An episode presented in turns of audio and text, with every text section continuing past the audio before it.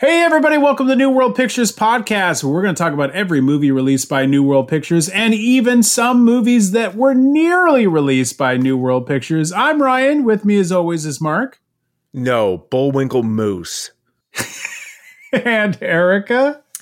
I'm going to tell you something if you promise to not think I'm crazy. Guys, just don't think I'm crazy. I'm going to tell you some stuff during this podcast. Just don't think that I'm crazy. She said, promise not to get mad. I'm like, that is like the worst. That's the worst thing. You're always like, well, I can't guarantee that's going to happen. Guys, I'm going to tell you some stuff on tonight's episode. Just promise not to get mad. uh, that's right. We are talking about uh, 1986's Night of the Creeps. And let's tell you how this is nearly New World. It's mm, sort of maybe nearly New World. It's a little loose. This is probably one of the looser ones that we made in a nearly New World. Now, here's the thing it's written and directed by Fred Dekker, mostly known on this podcast for writing If Looks Could Kill, but also. Damn, that's a good movie. but also, have we have we even discussed how we have watched that movie? We watched that movie. We haven't. We haven't. We haven't. Just we watched summer. it just a couple months. A couple. It. Yeah, the end of the yeah. summer. We we saw it God. together. Yeah. I mean, we finally scratched that itch, Mark. I mean, are you feeling good about it? I feel great about it. I I I it's it reminded me how much I love that movie. It also reminded me how that movie hasn't necessarily aged the way that I wanted it to. Um, I'm not 100 percent it aged well at the time. well, you know, not all fine wine ages well, and Mhm. it is a That's fine right. wine. But I think it was left on the shelf a little too long, so it's Sure. turned just a titch. Just and another a in, titch. in another way, like if you take two buck chuck and you just put store it in Mhm. your wine fridge for five years, it's Yeah. still going to be two buck chuck when you take it out. How dare you, Ryan? How dare you? I no, I thoroughly enjoyed If Looks Could Kill. I thought that was it was a blast. But um, yeah, it definitely it definitely felt like a pretty sweet slice of the '90s. I mean, it, it's uh, not only is it a sweet uh, slice of the '90s, but it is a confounding array of Richard Grieco's hairline. yeah, I mean, his, hair is his constantly hair changes, changes. dramatically from scene to scene. It is Correct. wild. Yeah. They did not. They I, his hair must just like do its own thing, and they were like, "We're trying to do our best to keep the continuity, but we don't know what to do. The thing just—it's like a living organism all its own." It's, a, it's like whoever was in charge of continuity kept forgetting the Polaroids and was like, I don't know. I think it was a comb over in this one. Was Right. it? I don't know. Mm-hmm. Let's Right. do it. we need to cut back to the end of that scene that we shot last week. What was his hair like? Like, I don't know. I don't know. I I'm think it too was all busy wrangling forward. all these slugs. I can't be bothered. I The don't wrong. know. Oh, different movie, oh. but good, Erica. Getting now us we're back, on, track. Night of the Creeps, again, written and directed by Fred Dekker. He also did the story for the original House. Now, he didn't write the script. That was Ethan Wiley who wrote the script. Then gave it to Fred Dekker, who gave it to his pal, Steve Miner, who directed House and was also had given Dekker his first job writing a Godzilla movie that never got made. And Miner took it to, I, I would have to imagine he took it to New World and they decided to make House and so on. So Dekker didn't really have a great or didn't have some big inroads with New World Pictures. However, he also gave this script or uh, of Night, Night of the Creeps to his direct uh, to, to his producer Charles Gordon, and Charles Gordon uh, knew somebody at TriStar, and he basically told the guy at TriStar, "Hey, I got the script. You better read it now because I've got studios w- that want this thing." He said nobody wanted it. I hadn't given it out to anyone, but this is a story he tells in the Blu-ray. He's like, but it got him to read it, and he said as soon as he read it, he was like, I want to make it. So it didn't really have a chance to go anywhere beyond TriStar. So I don't know if New World even would have been able to bid on such a thing. But ironically enough, the next movie that producer Charles Gordon produces is The Wrong Guys for New World Pictures. Oh. So this is So- bookended and nestled in the hot, hot dog bun of New World Pictures, right? I mean, It's, not it the could bun. have been. It no, it's not the bun, but No. and it's not even the hot dog, but it's the ketchup that sits on So- that hot dog. So you you had a producer who was about to produce for New World. You had a guy who came up with the idea for a movie that comes out the same year. Mm-hmm. The ketchup comes out and the ni- mustard 1986. of, Uh-huh. of Then- New World. the opening credits done by Ernest D. Farino, who did opening credits for a lot of New World movies. I'll just say off the top of my head. Also, Dead Heat.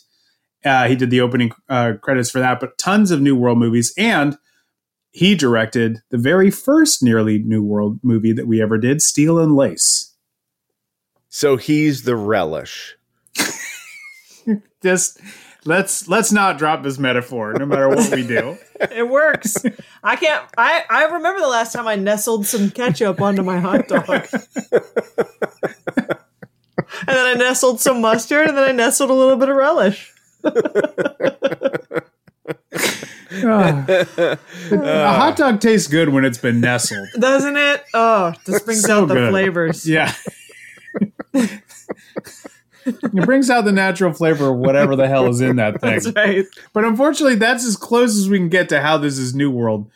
But it perfectly, while it maybe isn't the, as nearly New World as a lot of the movies that we discuss in this uh, this series, where we talk about the movies that New World nearly made, it fits perfectly into Nightvember. And guys, this is Oh. the end of Nightvember Oh no. where we discuss movies New World released or nearly released that have the word night in them. Mhm. Mark, this was I your. I This is I want to I I accept yes, you're welcome. I think that this was a real treat for all of us, Yeah. including the listeners.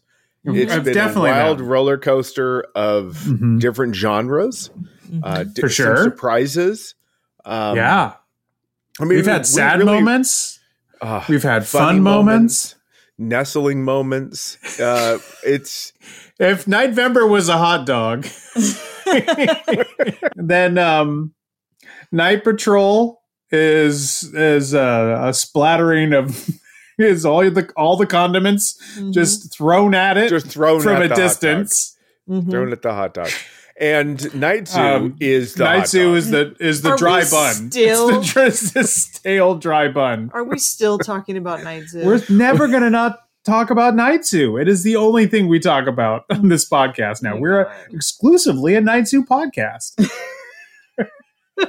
Welcome, hey everybody! Welcome to the Night Zoo podcast, where we talk about all movies that are Night Zoo. We just try to scratch that Night Zoo itch and find what's the next Night Zoo. Doesn't that sound like it should be a nighttime radio show? Yeah. oh, Hey, welcome yeah. to one hundred three point that's our that's our sub series. I'm your DJ Erica Sherrica, and I'm Erica coming at you Sherrica? live. Guys, I'm making this up on the spot. I'm coming at you live from the Night Zoo. Ooh, ah. Welcome That to the is what the Night Zoo title implies. Again, we talked about we're still talking about Night Zoo. We we talked about this during Night Zoo that it does not it does not pay off on what the title implies. It's that is Well, it there's will on my certainly a- radio. It will on Erica darker. Sherrica's radio show. It will absolutely story. pay off. I mean, the title of that movie should have been Dad's Parakeet, right? Oh, it should have been Dad's parakeet or pending heart attack. I mean, either one of the two. That guy was just like one hot dog nestle away from a heart attack at all times. that is literally he does die in it. yeah, Ah. uh, yeah. Yeah. And he didn't die from hot dogs. He died because he got too much free lasagna from the restaurant that he lived true. above. That's true. Also, You know? he didn't clean out that thermos well enough, and he might have just shocked himself with a little Oh my cocaine gosh! residual. Imagine. We're still talking about Night Zoo, my lord.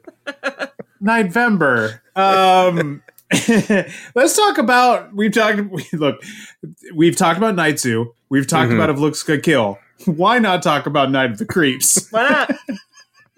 Why not? Why not? Let's discuss a it. movie Why a movie that I also like to to imagine is Weird Science: The College Years. Yeah, Oh. yeah, that's a good Right? call. Is that is that your letterbox Wyatt- synopsis? Wyatt and Gary Did- they they went to college. Some of Uh-huh. the people from Weird Science are in this movie, Sure, they are. And, yep, The- uh, one of the you know- girls is in this. right? Uh, two, Wyatt has had an unfortunate accident with his legs. Right? Yes, he was injured in in Right. the Porsche 928. or track track and field didn't treat him well in high school, and all of a Right. sudden, Right, right. no. but they're Oh, still they're still having fun. They're still unlucky with the ladies. Mhm. You know. Mhm. Plus, this movie has Tom And they- Atkins in a role he was destined to play.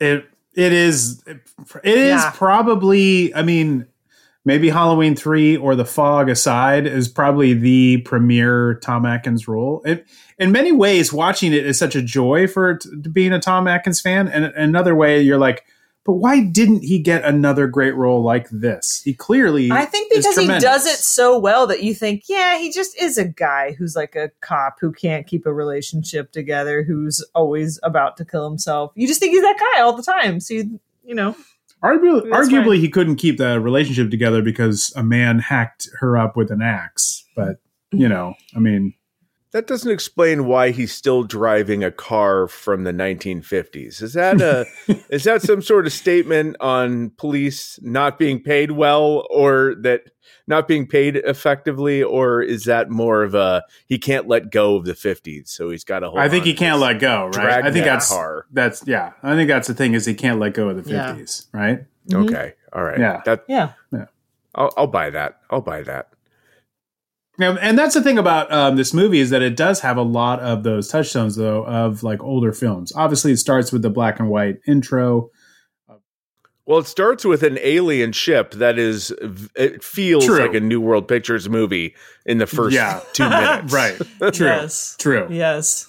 Yeah, with those aliens that we don't really see again, depending. We don't really ever Right. see them again. Yeah, you don't see them again. Um, you do see this. Do you do see the ship, depending on which Mhm. version you've watched? Now, Yeah. Eric and I rewatched. You rewatched this, Mark. Did you rewatch the theatrical or the director's cut? I don't know. I wa- I, I I couldn't tell you the difference. Well, Oh. there is only one difference because uh, we watched the theatrical cut, and today I uh, watched the director's. And Okay. the only cut is that the ending is different. Okay. The ending In is different, so- in the end, does Chet turn back from being the blob alien that he was turned into by Lisa? yep, yep, that's right. Yeah, Cool. Uh, then I've seen the director's cut. Then yeah, you've good. seen all. you've seen it. Um, yeah, the missile goes back down. Uh, all every the grandparents are unfrozen. It all it all works out. Okay. All right. Yeah, that was the director's cut. Yep, got it. Thanks, Ryan. No, that, well, I'm not going to go right to the ending. We'll talk about the ending in a little bit. No, go right ending to the is. ending. You, we're going to go right to the ending right now. Ah, rump. Well, in the end of the theatrical cut, Jesus, Mm-hmm. the end of Mm-hmm. The end of the theatrical cut is the dog coming up to um, Cynthia hmm and it sort of having a little uh, one of those little slugs, alien slugs, shoot out of its mouth, hmm and that's a sort of like then we cut to credits. hmm The theatrical cut, or what it was really the TV cut, because this was when it got like uh, when it got sent out to like HBO or television or whatever. They added the original ending on the ending that Dekker wanted, which is that you see uh, Tom Atkins walking down the street, all burned up, and That's then what he saw. falls. Then he falls down on the on the street, and all the slugs go out of his head, and then they Mhm. go towards a cemetery. But then over the cemetery flies the alien ship, and then That's, it kind of that's the version I watched. Okay. That is dramatically different Yeah. than the dog coming up. hmm Oh God, I don't know which one of those I like better. Both of them definitely say uh hit we're there's a sequel. Yeah. I would say that the director's one says leaves definitely a little bit more of a like, ooh, what happens next than Mhm. the one that that went theatrical.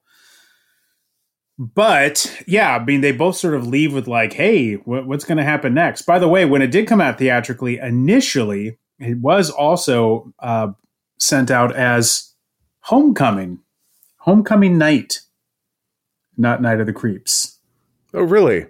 and then also then it was turned into Night of the Creeps. But it first Did comes out that? as So it, it was Night. released as Homecoming Night.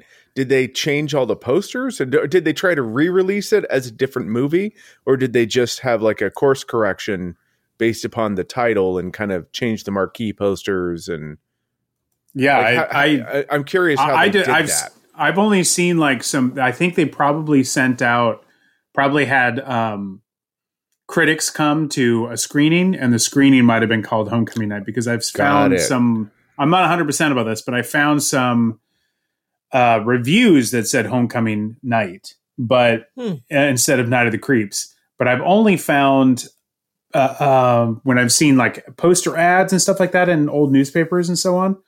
That's only Night of the Creeps that I was able to find.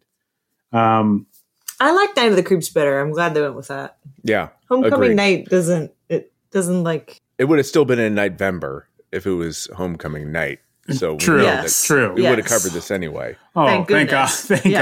God! It, it fit into this theme month, so that's all that matters. But I think Night of the Creeps helps play up like the campy side of it. Sure, Because when you see those aliens when it when it first opens, they look ridiculous. Mhm. They they don't their faces are frozen and their mouths are kind of like frozen open. they look with, like, big babies. Yeah, they do the kind of look like big babies. Yeah, It, they don't look great, and they de- they definitely don't look scary. it looks and it's goofy. It's, very kind of a goofy cheesy thing. and goofy. And but then when you go into the fifties, then we're talking like there's a murderer on the loose, Mm-hmm. and we're like trying to deal with a lot of the like the fifties. Really, the idea, I, the way we look back on that era, where it's like Mhm. rock and roll, and we're making out on the on on in our cars out by the cliff, and you know, Yeah. Kind of that sort of Holmesy uh, sort of. Leave it to Beaver vibe. You know all those scenes when Beaver would go out and make out with a girl in his car Right. right. you know all those scenes. You know what I'm talking about. Um, it has sort of plays on that, but it's also those old 1950s movies. We find out Corman University, so we get that little drop of Roger Corman, Mhm. one of the one of the first horror movie directors that he drops the name of. He drops names of everybody that was you know making horror movies around that time: Cronenberg, Carpenter, uh, Sam Raimi. Uh, they use Raimi in a uh, in a deleted scene. Hmm. One of the cops is named Raimi that uh, Tom Atkins talks to. So he was using all of those names. Um, and then there's an axe murderer, and I think the end of that little prologue section is like, wow, we really went from these goofball aliens to kind of like this, like a, this guy walking around killing people with an Mhm. axe. Like, holy shit! yeah. and that and it actually successfully does that throughout the movie. It goes from really goofy and silly, hmm and then ends up serious. And the thing that that like this rewatch, and we've all seen this before, but the thing about watching it this time is for some reason my whenever I watch this movie, my prevailing memory is of Tom Atkins. So watching it again, I was like, oh right, we really start with these two guys. Uh, Mhm. Like Mark was saying, the two, uh, the, two the weird science guys. The Gary and And I- of Night of the Creeps. Yeah. And Or I was really it Chris and JC? Is that is that their names? Yes, Chris and JC. Yeah. And I really uh, appreciated like their friendship in this and the dialogue that they had together. They actually really had great chemistry as as two That's because like friends. JC is like totally in love with Chris, right? Am I right? Yes. Right. Yeah. Okay. Yeah. Also, I think funny so. story. Funny story. Uh, when Night Zoo was original, originally released, it was n- it was titled Night Petting Zoo, but they cut the petting part. No, it just no, it was not. No, it was not. No, it was not. It was called Night of the Creeps Zoo. it was called Homecoming Night Zoo. it was called Homecoming Zoo. Also, if it was called if it was called Homecoming Night, wouldn't you be like, where was the homecoming? At the end, like the, it's the last part of the movie, they were supposed to go to that formal. It's a formal, but it's not homecoming. Like homecoming is they're at college. Homecoming is They a high school. have thing. homecom- They have homecomings in college. They have Oh, the man, homecoming not my game. school. Um, yeah, I just was, I was, I, I, I dug their friendship. That's the thing that I got. We don't get into Tom Atkins until a little bit into the movie. Yeah, pretty pretty far into it. Well, you do at the very beginning because he's the cop that walks up on his ex girlfriend. But you know what? Right, but you I don't know that for a while. And I didn't put that together until the second viewing. hmm I completely missed that the first time around. And the second time I was like, oh yeah, he's that cop in the beginning who tells him to go home. Yeah. Yeah. Which is sort of like my um, letterbox synopsis, which is that a small town cop who's involved in a town tragedy that nobody remembers 30 years ago gets involved in another town tragedy that nobody will remember. oh my god. Wow. wow. well, like, I mean, it's sort of the way the theatrical cut is, it sort of like closes out. I mean, it, it has that one ending like shock where you're like, well, what happens now? But, Mhm. um, but it's sort of like, yeah, it's a big night, but they kind of figure it out pretty quickly. And then the, the axe murderer thing, the only person that seems to be really bent out of shape about it still is Tom Atkins. Feels like everyone's moved on. Mhm. Um, Yeah. Apparently, the woman that owns the like house that does get chopped up eventually by the axe murderer who goes through her floor. She was originally in the flashback sequence as the like mother of the sorority or whatever, the den mother or whatever.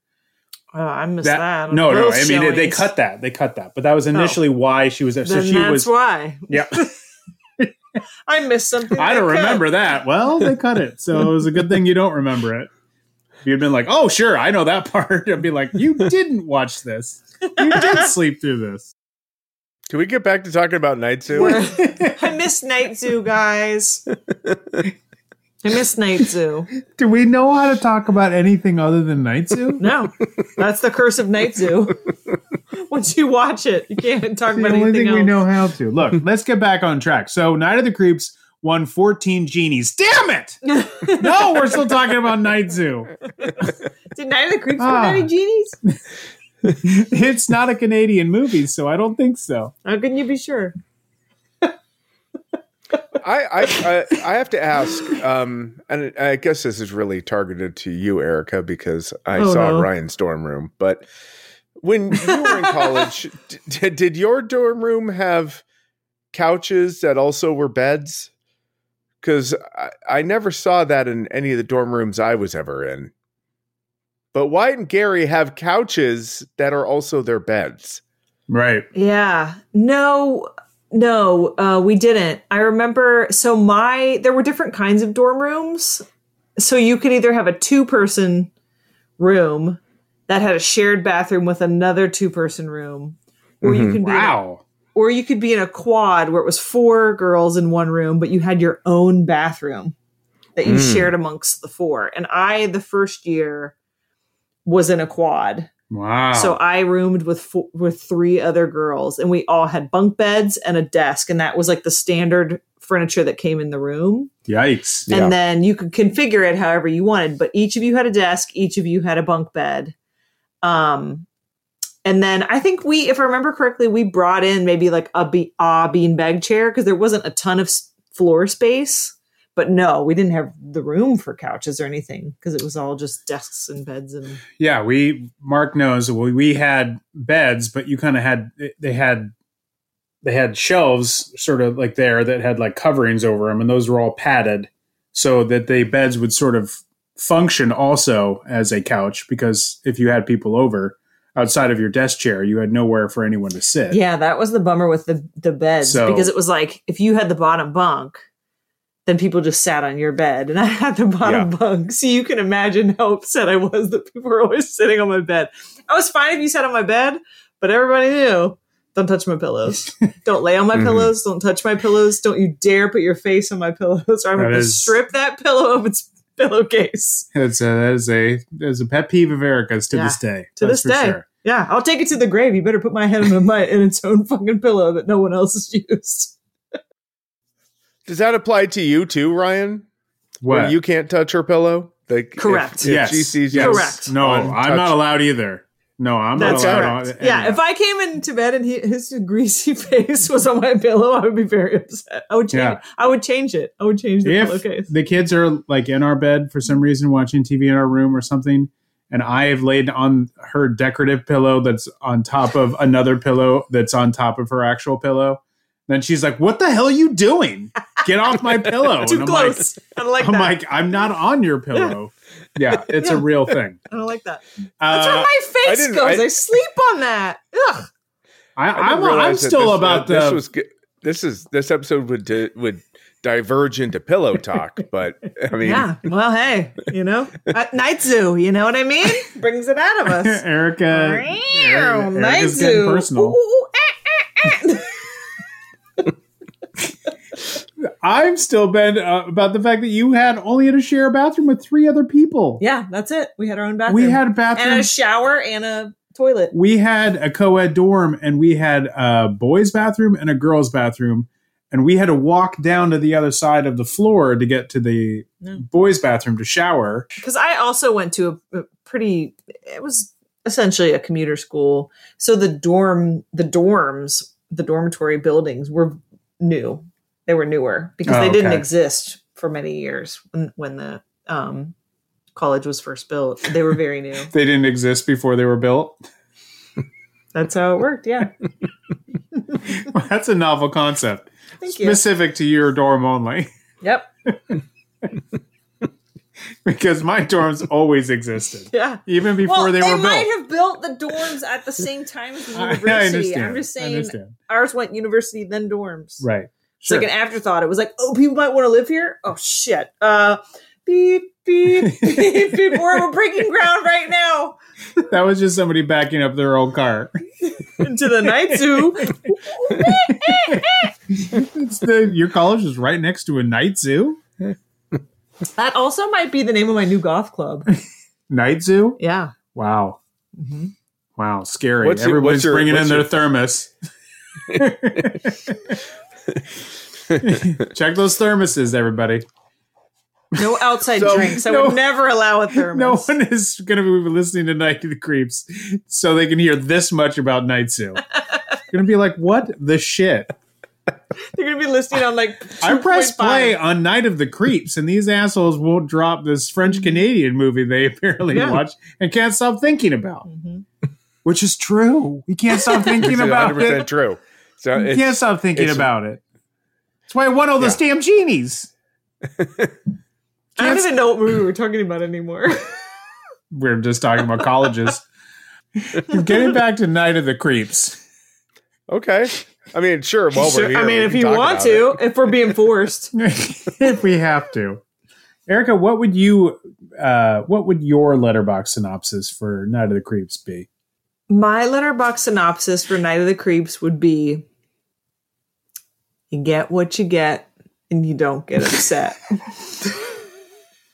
you know what?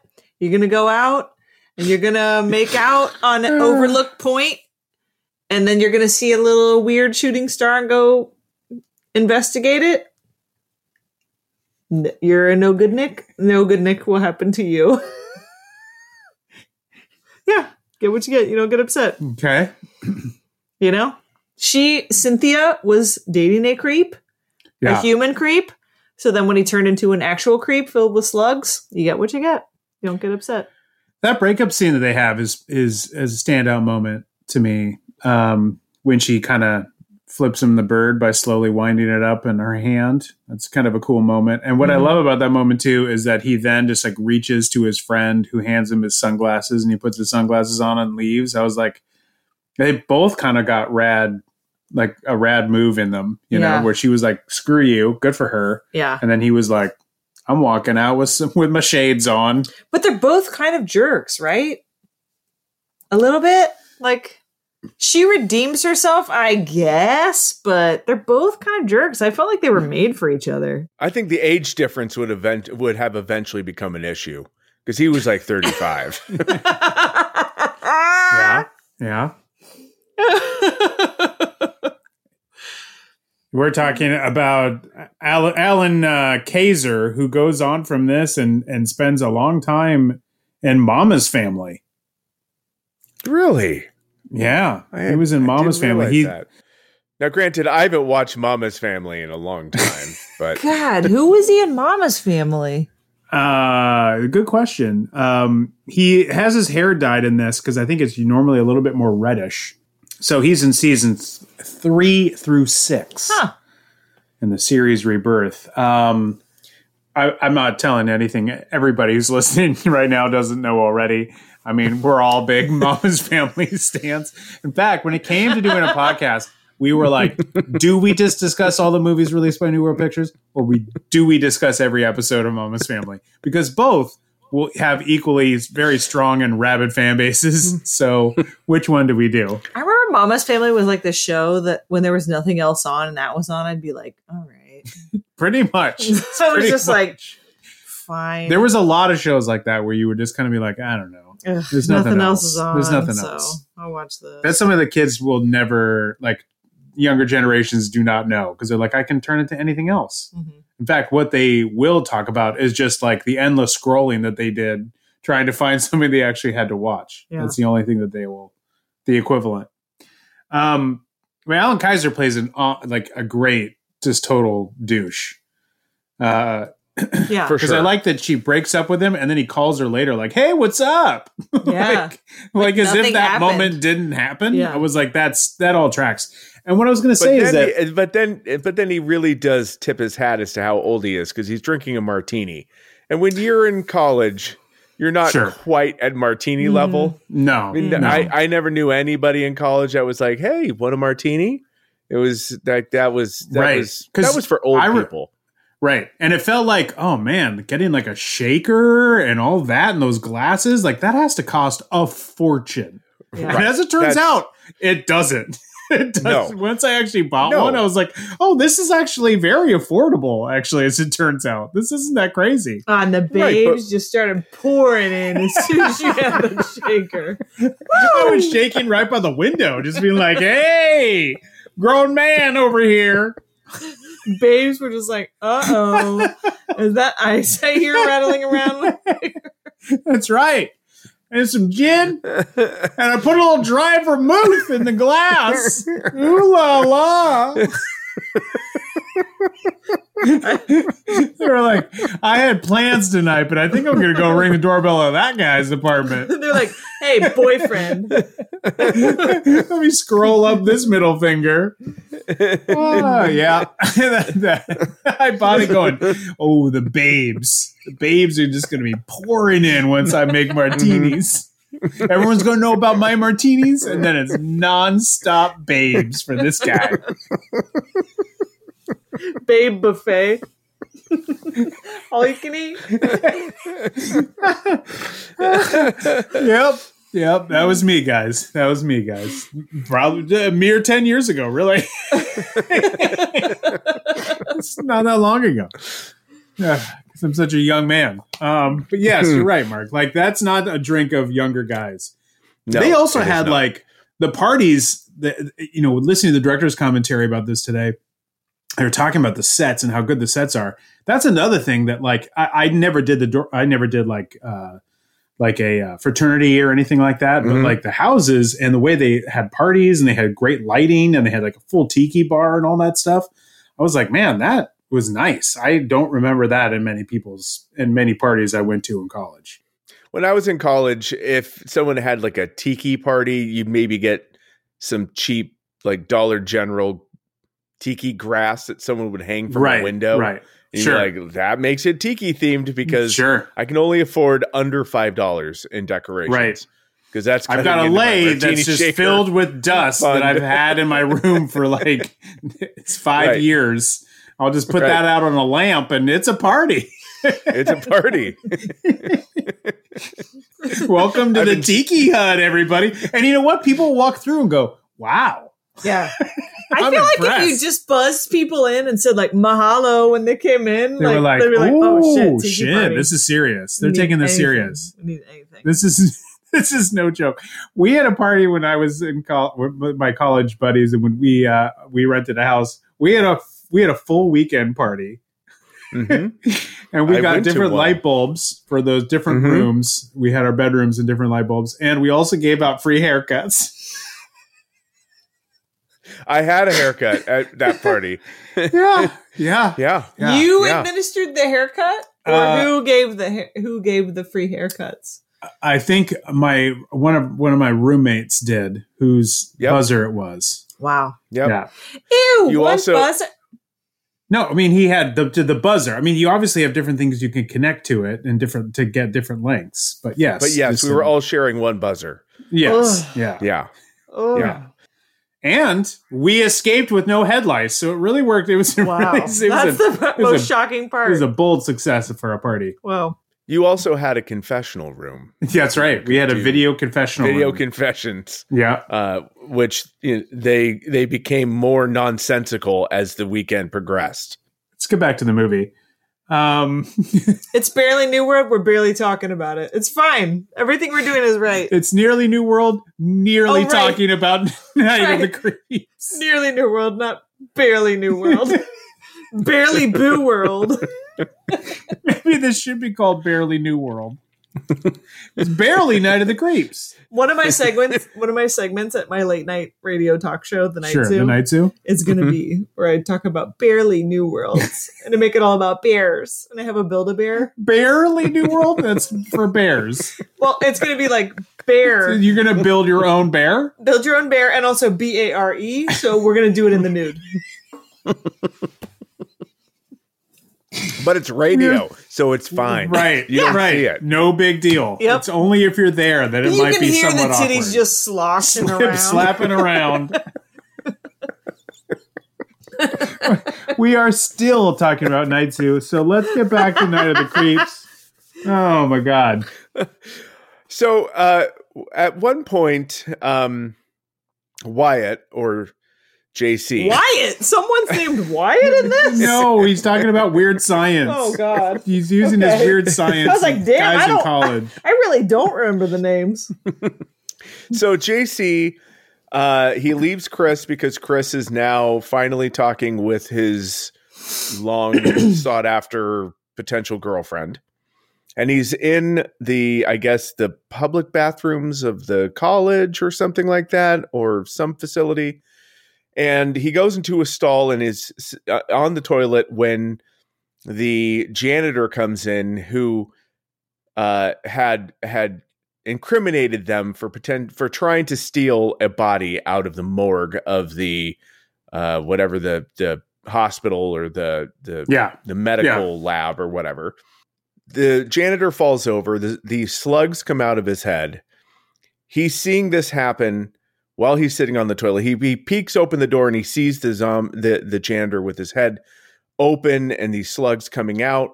And he immediately pulls up his pants. And I had to think about this for a second. Oh no, I know. I okay. Th- I understand now where you're going. I was like, "Where's he going with this?" Okay, I know where you're going with this. Yeah, go ahead. I felt the same If way. So go I'm- ahead. if if even if a person I sort of knew, not really, but I I certainly knew who that person was, and that person's head is now open, and there's some strange slugs are coming out of it. I think I would still finish wiping before I pulled my pants up. I'd still say, I think I've got time for just just a. It wouldn't be maybe At least a thorough- preliminary a preliminary just- wipe. Just we're just Just gonna the- one. What's one?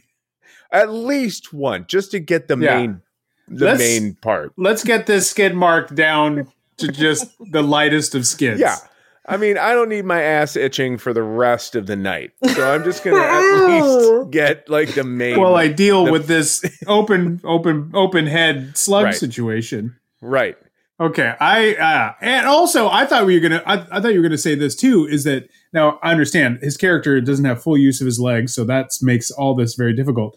But he pulls his pants up and sits back down on the seat, which I'm like, Mm-mm. I'm not doing that in a public toilet. I'm sorry. No, not but at all. was he? Do we know that he was going poop? Maybe he was going pee. He's I mean, he can't sitting stand- down. Yes, because his legs don't work. So it's not like he would be able. Yeah, to but he could stand- still- But with he's his crutches, writing. he he's still- also right. He was Yeah, writing with his fr- with his right hand. He was writing on the bathroom uh, stall. So he's that's Right. what you're you you you're you're spending time. You're trying to fill time. You're not trying to fill time when you're peeing. Plus, you still need to have a hand when you're peeing sitting down as a guy. Like This you is still. the worst argument I've ever been a part of on this podcast. It's like having a live hose. You still gotta like point it in a certain direction. oh no! And as Oh, good no. as the sets are in this movie, uh, on the bathroom stall, it says Stryper rules, which has never been written on a bathroom stall ever.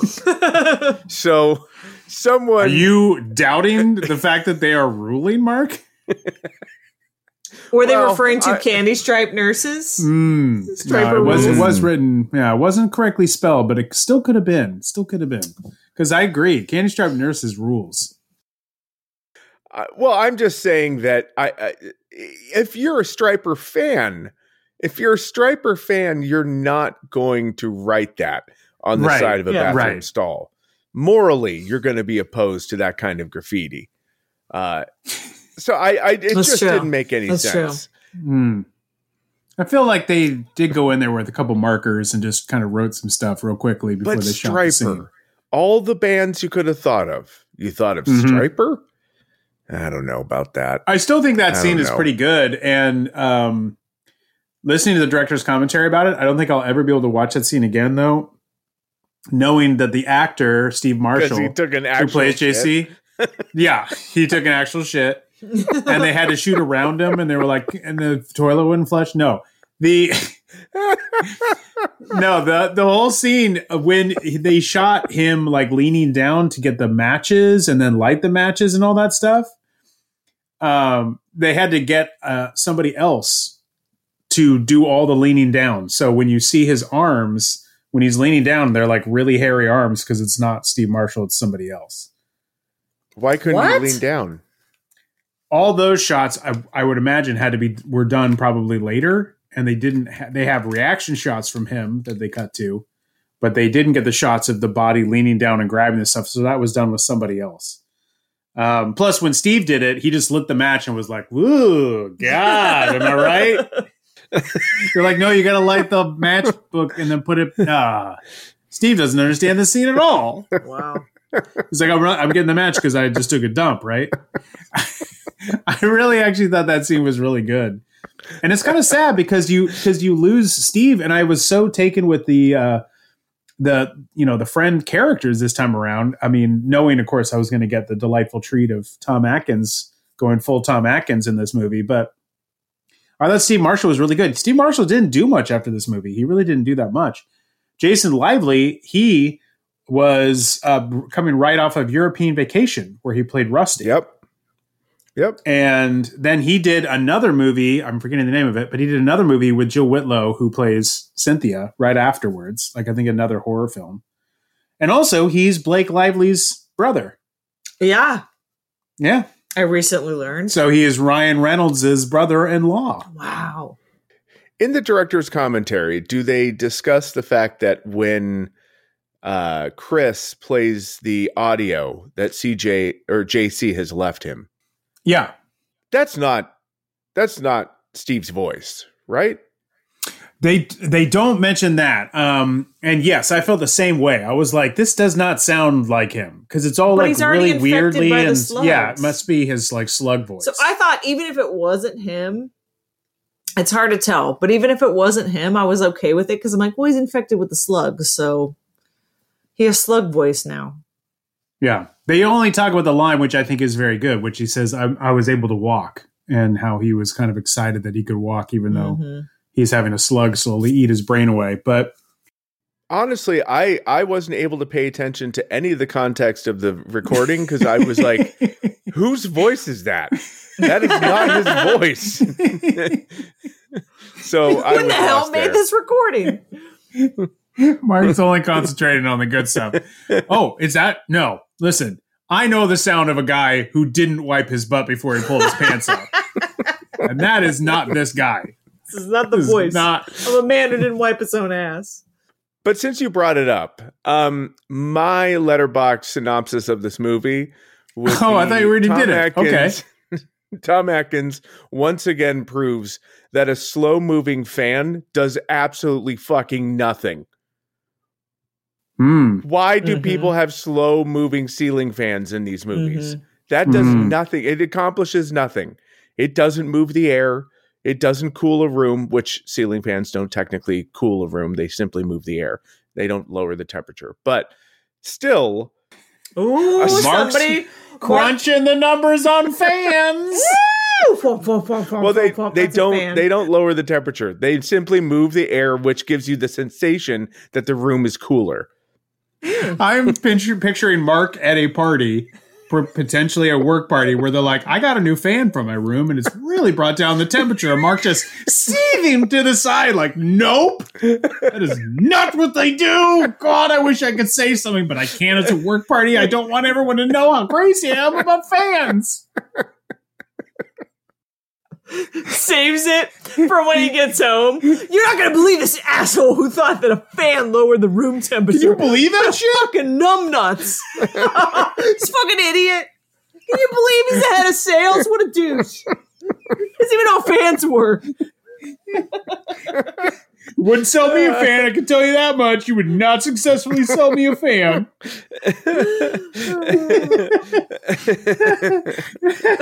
You heard it here, folks. This is this is the truth podcast about fans. You learn the truth here about fans. The World Pictures uh. podcast. Recommend it to your friends. So somebody Oh, now shit. can be somebody now can listen to this episode and then at a party be like, you know, ceiling fans don't actually bring down the temperature of a room. I heard it on a podcast.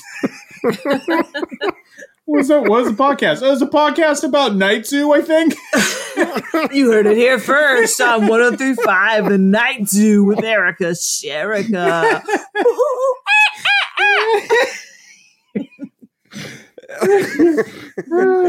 Does Erica Sherrica Uh, just well- occasionally drop some share some stories about her life in between songs? Yep. Uh huh. I'm like, so anyway, my college dormitories were built after the university was built. I can't believe it? Anyway, here's Duran Duran's Rio. oh God. Um that's it. I do love this movie and the way this blends a lot of uh, genres. I mean, I, I feel like it's sometimes hard to talk about this movie because you're like, it's really good. It's a really good movie. We're not used to talking about good movies in this podcast. It throws us Mhm. off. But this movie really blends a lot of like, you know, different genres, horror, sci-fi, zombies make a late appearance. Mm-hmm. Um, Robert Kurtzman and Howard Berger were playing some of the beta zombies. He cast them because they also were doing the special effects. Um, guys who did special effects for Creepshow 2. Mm, love Um, Creepshow too. Mhm. uh, they ran off. Remember, they left uh, uh, Mark Shostrom. They abandoned Mark Shostrom on Evil Dead Two and ran over to do Creep Show Two, Mm-hmm.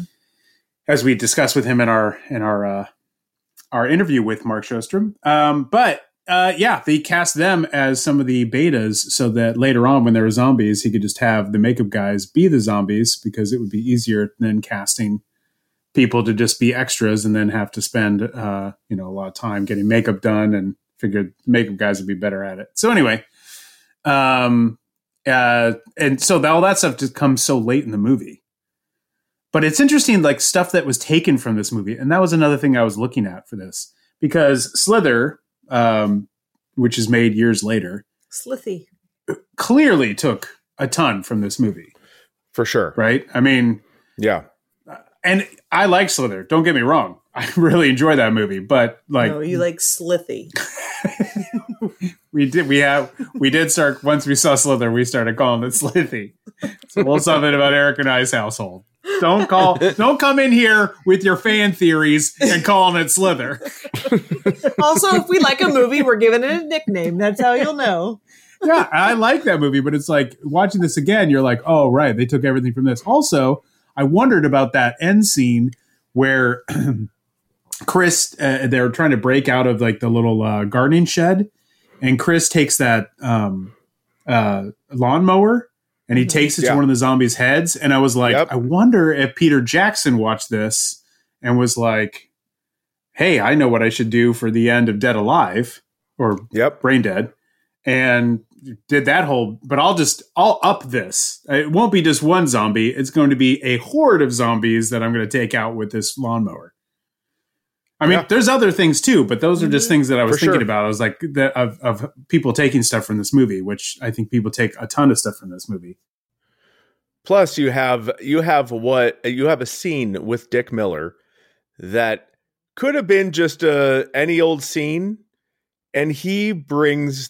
I mean, he brings all the things you love about Dick Miller into that scene. It it really is so much of a joy to watch, and I it, it is just one five minute scene out of the whole movie, but I, he just brings.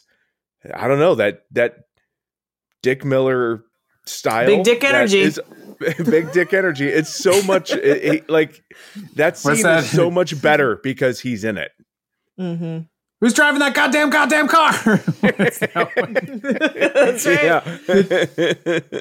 the the difference being though is that Dick Miller is normally in most of the even like the small uh, roles he plays, he always sort of plays a high status character for the most part. He's always normally a guy that's somewhat in charge. He's kind of the boss, and he's made in this particular scene to be the guy. By the tail end of the scene, is definitely not in charge, and it's and and it's uh, Tom Atkins who is you know Yeah. and so he at the end shot is a very a close up of him kind of going, "Ew," kind of like a big gulp moment. And it also shows like uh, Dick Miller's really he's such a good actor. He's he Yep. could play Mhm. even more than just that. Like it's a it's a and and, and that's another reason why it's almost a nearly new world movie because we also have Dick Miller in this movie. So I guess that also means we could discuss any and all Joe Dante movies. Oh. No, if, oh. if that is the if that's the metric, if that's Oh. the only metric that we need to talk about a movie and make a nearly new world. Uh, the other Can- thing that I like that I was Can we also I was- talk about all Tom Atkins movies? I mean, Ooh, ooh. Ooh. I mean, Well, the holiday here's a- season is right around the corner, and Lethal Weapon Mhm. is a holiday movie. So That's Mhm. true. And he gets. Lethal Weapon because of this movie. Because Shane Black, of course, Oh. is friends with Fred Dekker. They co-wrote Monster Squad. Right after this, they co-write Monster Squad, and Shane Black is one of the cops in one of the is in the background, uh, Hmm. playing one of the cops in the precinct. And Oh. it was because of this movie that Shane Black was like, "Hey, I want to have you be in the movie." He talked to Tom Atkins about it and gave him the script, and he said, "This script is amazing, but I'm not going to get one of these lead roles. Like these are going to go to other people." mhm. And Shane Black was like, "Yeah, but I just I want to have you in it. Could I get you in it?" And he was like, "Yeah, sure." And I was thinking about it. I was like, I think that's probably one of the Tom Atkins performances I've seen the most is Lethal Weapon, Lethal sure. Weapon, or Escape from New York. And he's not a huge part of either one of those movies, but I, I mean, I've seen both those movies countless amount of times. Tom Atkins is in another New World movie. He is in the ninth configuration, which is a movie put together by William Peter Blatty, who wrote The Exorcist, but this is a movie he directed, yep. which New World put out on video. So we will have another Tom Atkins movie to talk about. Yes. I I am looking forward to 2024 just for that. I'm assuming that's on the slate for I don't know. I don't know. Do we do we get to talk about Creep Show? The first Creep Oh Show? my I feel like we would have to because we talk about Creep Show too. I think we do. I, think we need to. It's truly amazing to me, just the web of New World, uh, the net. I Yeah. don't even know how to describe it. Yeah, it's a heavy net. It's a big oh net. Oh my wide. goodness! And in this movie, Tom Atkins gets one of the best lines, which I think could have been better. Oh, But he does say he says the when the when all the boyfriends are coming and they're all zombies, and he says to the the sorority, "The good news is your dates are here." And someone says, "What's the bad news?" He says, "They're dead." Mhm. It could have been funnier if he had said, "The bad news is your dates are here because that well, Because because was a much more subtle only- joke than what they were going for, Mark. because they're they're dead and they were assholes to begin with, right? So Sure. Yeah. like it was it was it was a lose lose no matter how you looked at it. Also, your ceiling fan, it's not going to cool down a room. Yeah. Let me bring you down with some real reality. Put it up as high as you want. You're only moving air, not cooling it. Knuckle crack. Ugh. Don't worry about my own beer. I only drink craft beers. Oh God. Oh Jesus. oh boy. Oh boy. Where's your Where's your martini shaker? Where- I had- Oh, you don't have any olives? What's the point? Please, I don't use olives anyway. I use a twist. Come on, Ugh. get rid of it. People- you don't know how I'm do. sorry. Yikes. When I said the babes were pouring in, now I just heard Yeah, it's a twist. right. Yeah, The babes Yeah. are trickling. babes are like. I'm interested, and then I'm like, I'm making. Look, I'm I'm getting the lime. And they're like, I'm out. I'm out. Oh, you don't even you don't even have olives. I'm Okay, out. Never mind. I'm out. Speaking uh, speaking of the web widening web, though, uh, Jason Lively was also in Rock and Roll High School Forever, the sequel made in 1991. No. There's a sequel to Rock and Roll High School? yeah, yeah, with Corey Oh. Feldman Oh no. and Mary Woronov, of course. Uh, yeah, a sequel. So Oh no. It's like quicksand. The more I fight it, just the more it sucks me in. Also, did you know that Jason Lively's sister Lori, al- also Blake Lively's sister, was also in this movie? Who is I she didn't in this know that. movie? Yeah, she plays Lori. She's a smaller role, so I'm not sure where she was in the movie, but she played Lori. So we got a couple of lively kids in this. Oh, man. Yeah. So Wow.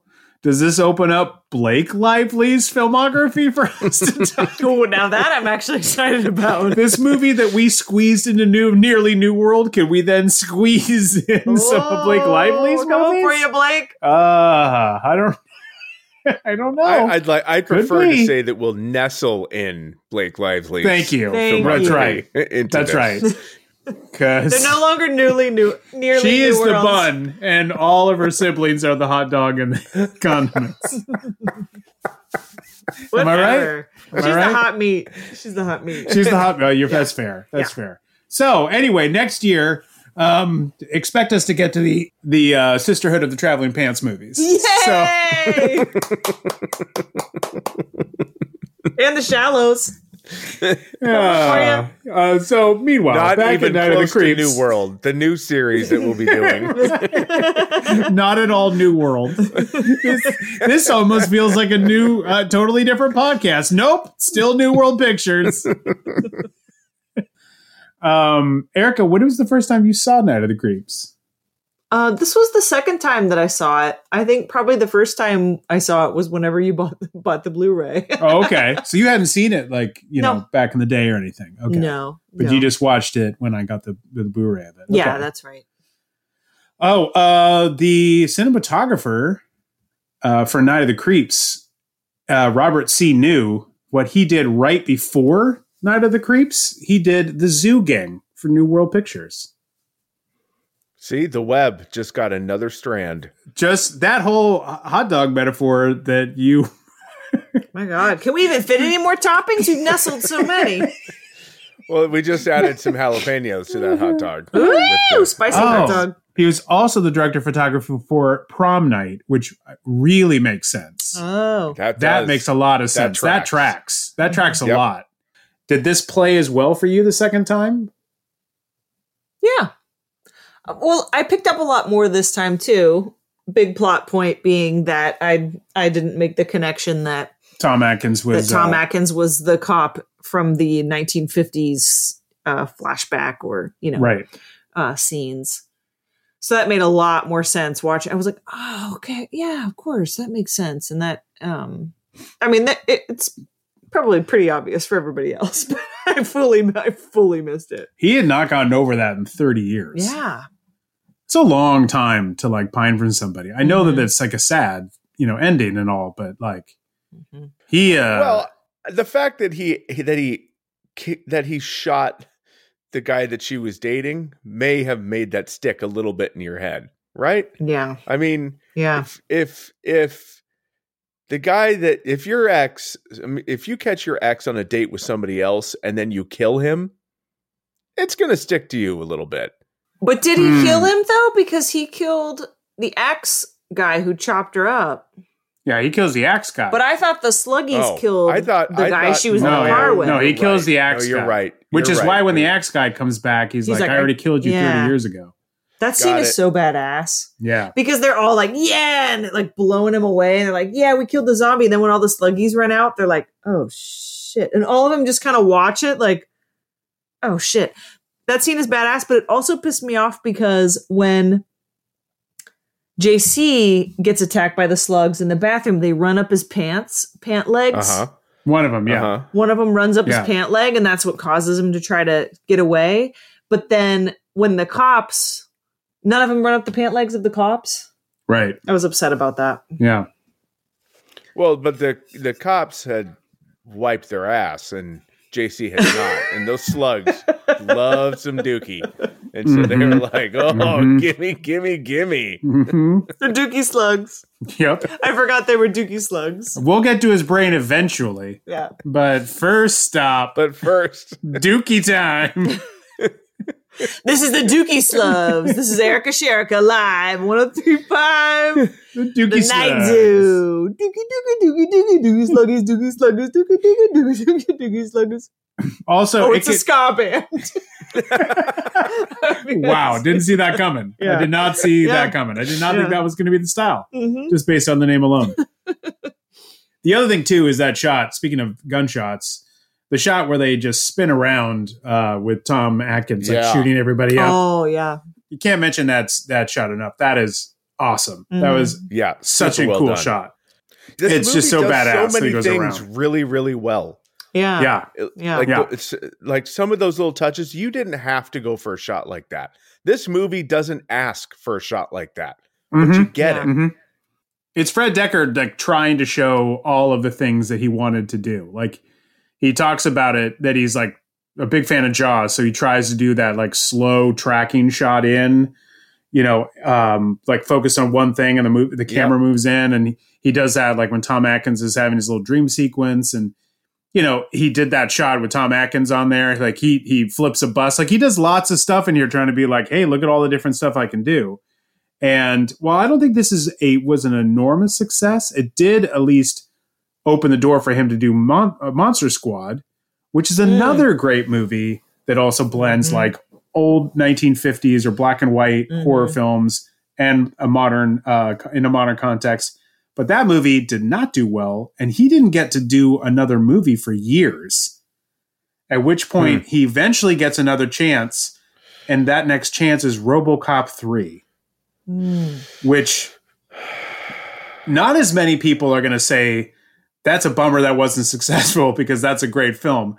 Now, I I I I don't mind uh, RoboCop three, but it's certainly the the lesser of the three Right. theatrical uh, RoboCop movies, and he also was uh, he had to make the PG thirteen RoboCop because Yeah. that's that movie is the one that they said let's not make it R. Let's try to get Mhm. more kids in on RoboCop. Mhm. So let's make it PG thirteen when the movie is only as amazing as it is because it is a hard R.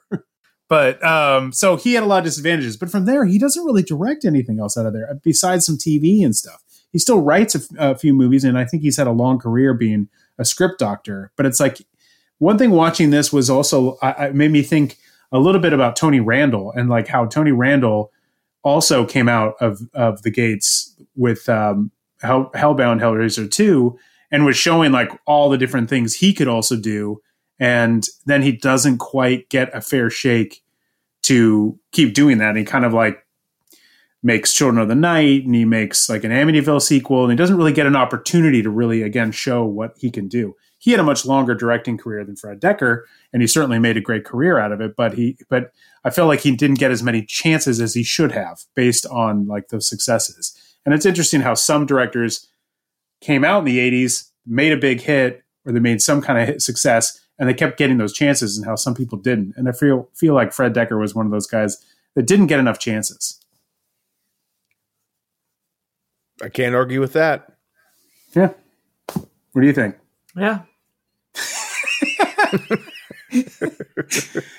sure. Also, you know, the guy who did Night Zoo only made two movies, so you know, Again, some sometimes it happens. Sometimes you just don't get the breaks. You win 13 genies? Eh, not interested. all right, that's it. that is, That's do you think so? I don't know. What else do you want to Yeah. say? What else do you guys want to put in there? What else I- do you? What I- else do you want to put? We're piling. We are nestling the hell out of this hot dog. What else do you want to put on top of it? That's it. Any That's final thoughts about Night of the. Creep? Creeps? I think it's worth a watch. If you're asking me yeah. if Night of the Creep, if I- Night of the Creeps queefs, yes, it does. It definitely queeps. You're not asking, but I'm telling. No, It it's does. 100. percent Queefs. This one queefs for sure. Yeah, Mark? this is a loud, really loud queef. Yeah. Oh, it's a loud queef. It's a loud. Woo! queef. I mean, it's a classic for a reason. I think this is a movie that Yeah, that for has sure. a, a strong cult following, and for all of the good reasons. And you know, Monster Squad is another great movie. That's one we've watched the past few Halloweens with the kids, and they love Mhm. it. So, you know, because it's about kids and they say bad words, and there's monsters, and so the, you know, it's. And I kind of get why they then said, "Oh, you did Monster Squad. Like, we need to make RoboCop a little more kid friendly, so let's give it to you." Mhm. But like, what a terrible task to put on anyone. But, um, and I heard in, I read in an interview, Fred, Fred Dekker saying that he felt bad about RoboCop three, that he took the blame for RoboCop three, but he was like, I should have just been more brave, and he should have made, um, uh, hold on a second. Monster Squad, a hard R. Monster. Yes, right. He should have done that. Horror. I mean, obviously, that's obvious. Um, no, he was saying that at the end of the movie, he should have taken Nancy Allen's character and had her come back as like a RoboCop. Yeah, um, because that would've made sense. spoiler if you haven't seen RoboCop three in a while, but but she her character who makes it through the franchise or at least the trilogy, um, but she doesn't make it out of that one alive. But he was like, I should have brought her back, which is a great idea. Great idea. yeah. Would have been For awesome sure. because at that point they were already, you know, uh, RoboCop was played by uh, Robert Burke in that one, and Yep. so so yeah. I At that point, I it was like I've all bets seen, are off. I don't think I've ever seen RoboCop three, and it on because I remember when it came out and it being PG thirteen, I was like, bah. I Right. I don't go Yeah. to the RoboCop movie for PG thirteen. Also, at the time, I don't know if you if you if you agree with this, Mark, but um, when the- I go the- for R O B O C O P. um, at the time, though, like the movie also sat on a shelf because the studio like fell apart, um, and so it didn't get released for like a couple years. So they shot it, and then like Orion like fell apart, so it sat on a shelf. So there's another thing of like a movie when it sat on a shelf. Everyone was like, "Oh, uh oh!" Like that was a bad sign. Like there was nothing good Well, of anything. I mean, it's not an unwarranted worry. Correct. Correct. Right. They're not. They don't normally go. sit on the shelf. right. Right. They're not taking. they're not taking like the. Uh, they're not taking really great movies and going. Mm, let's wait on it for a couple years. This one seems like a winner. Let's Right. sit on it. I'm not sure about Right. this. Let's let it sit. Yeah, Um, but there are some times where a film like Trick or Treat sat on a shelf for like a while, and then I remember when you and I saw it in like what 2008, I think. yeah. And we went and saw Yeah, it like, like at um, Scream, Fest, Scream Screamfest. Yes. Scream Fest. yeah. Um, Screamfest. Yeah, when we saw it at Screamfest, we were like, "Why the hell was this sitting on a shelf?" You know. That's a movie that still doesn't get its just desserts. For sure. And Cabin in the Woods sat on a shelf for a long time. It did. Um, in fact, the That's two also a great early Chris. Hemsworth movies sat on a shelf, and it was that sat on a shelf, and so did Red his the Red Dawn remake. And you're like, Cabin in the Woods, why did that sit on a shelf? And why do they put Red? Why did they put Red Dawn on the shelf? Oh no no no! I see it. I watched it. I get it. I get it. I get why this is put on the shelf. I understand now. But yeah, like it doesn't always.